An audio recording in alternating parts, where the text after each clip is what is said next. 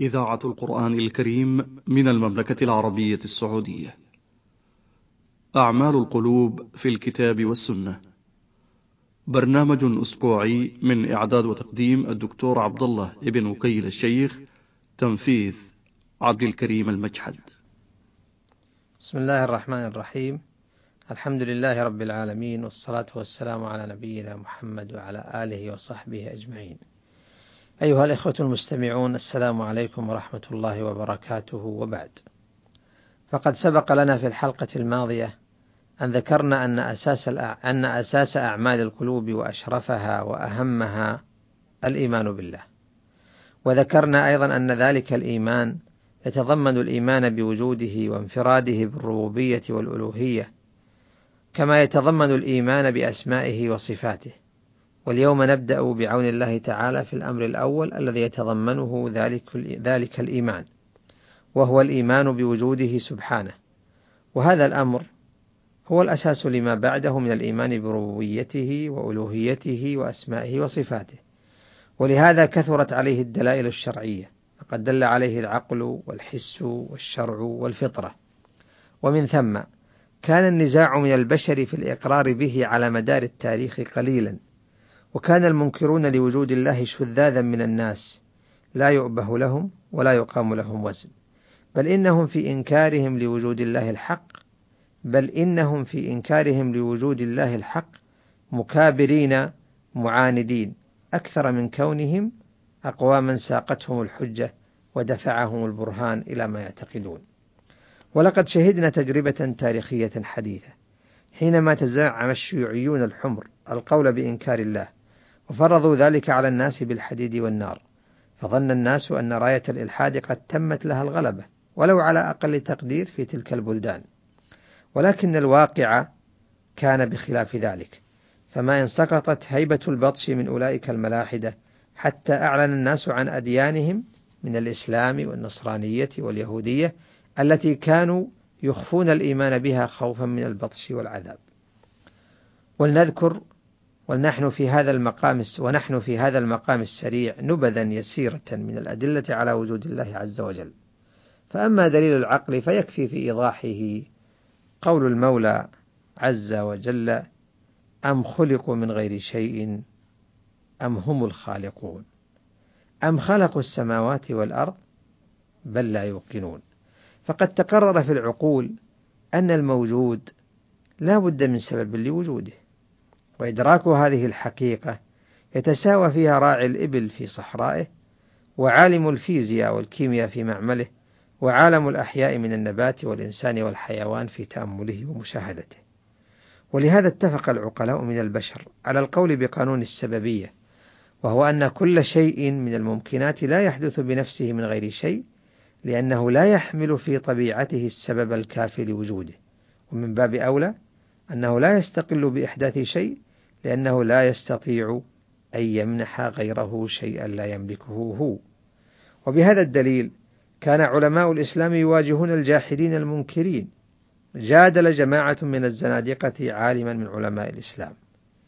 فقال لهم العالم ما تقولون في رجل يقول لكم رأيت سفينة مشحونة بالأحمال مملوءة من الأنفال قد احتوشتها في لجة البحر أمواج متلاطمة ورياح مختلفة وهي من بينها تجري مستوية ليس لها ملاح يجريها ولا متعهد يدفعها هل يجوز في العقل؟ قال أولئك الزنادقة هذا شيء لا يقبله العقل فقال ذلك العالم يا سبحان الله إذا لم يجز في العقل سفينة تجري في البحر مستوية من غير متعهد ولا مجر. فكيف يجوز قيام هذه الدنيا على اختلاف أحوالها وتغير أعمالها وسعة أطرافها وتباين أكنافها من غير صانع ولا حافظ؟ فبكوا جميعا وقالوا صدقت وتابوا.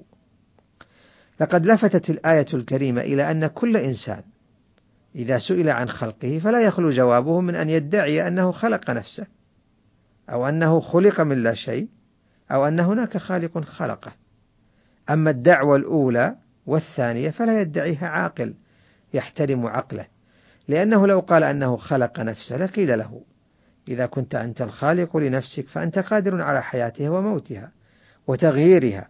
فهل يوجد أحد يستطيع التحكم في حياته وموته؟ وهل يحدث عاقل نفسه بالقدرة على أن يزيد في طوله أو أن يغير من شكله أو لونه؟ أو أن يدفع عن نفسه مرضا يذهب ببعض بدنه فإذا كان عاجزا عن هذا فكيف يدعي أنه خلق نفسه؟ ولهذا احترم المشركون عقولهم فلم يدعوا مثل هذه الدعوة الفجة.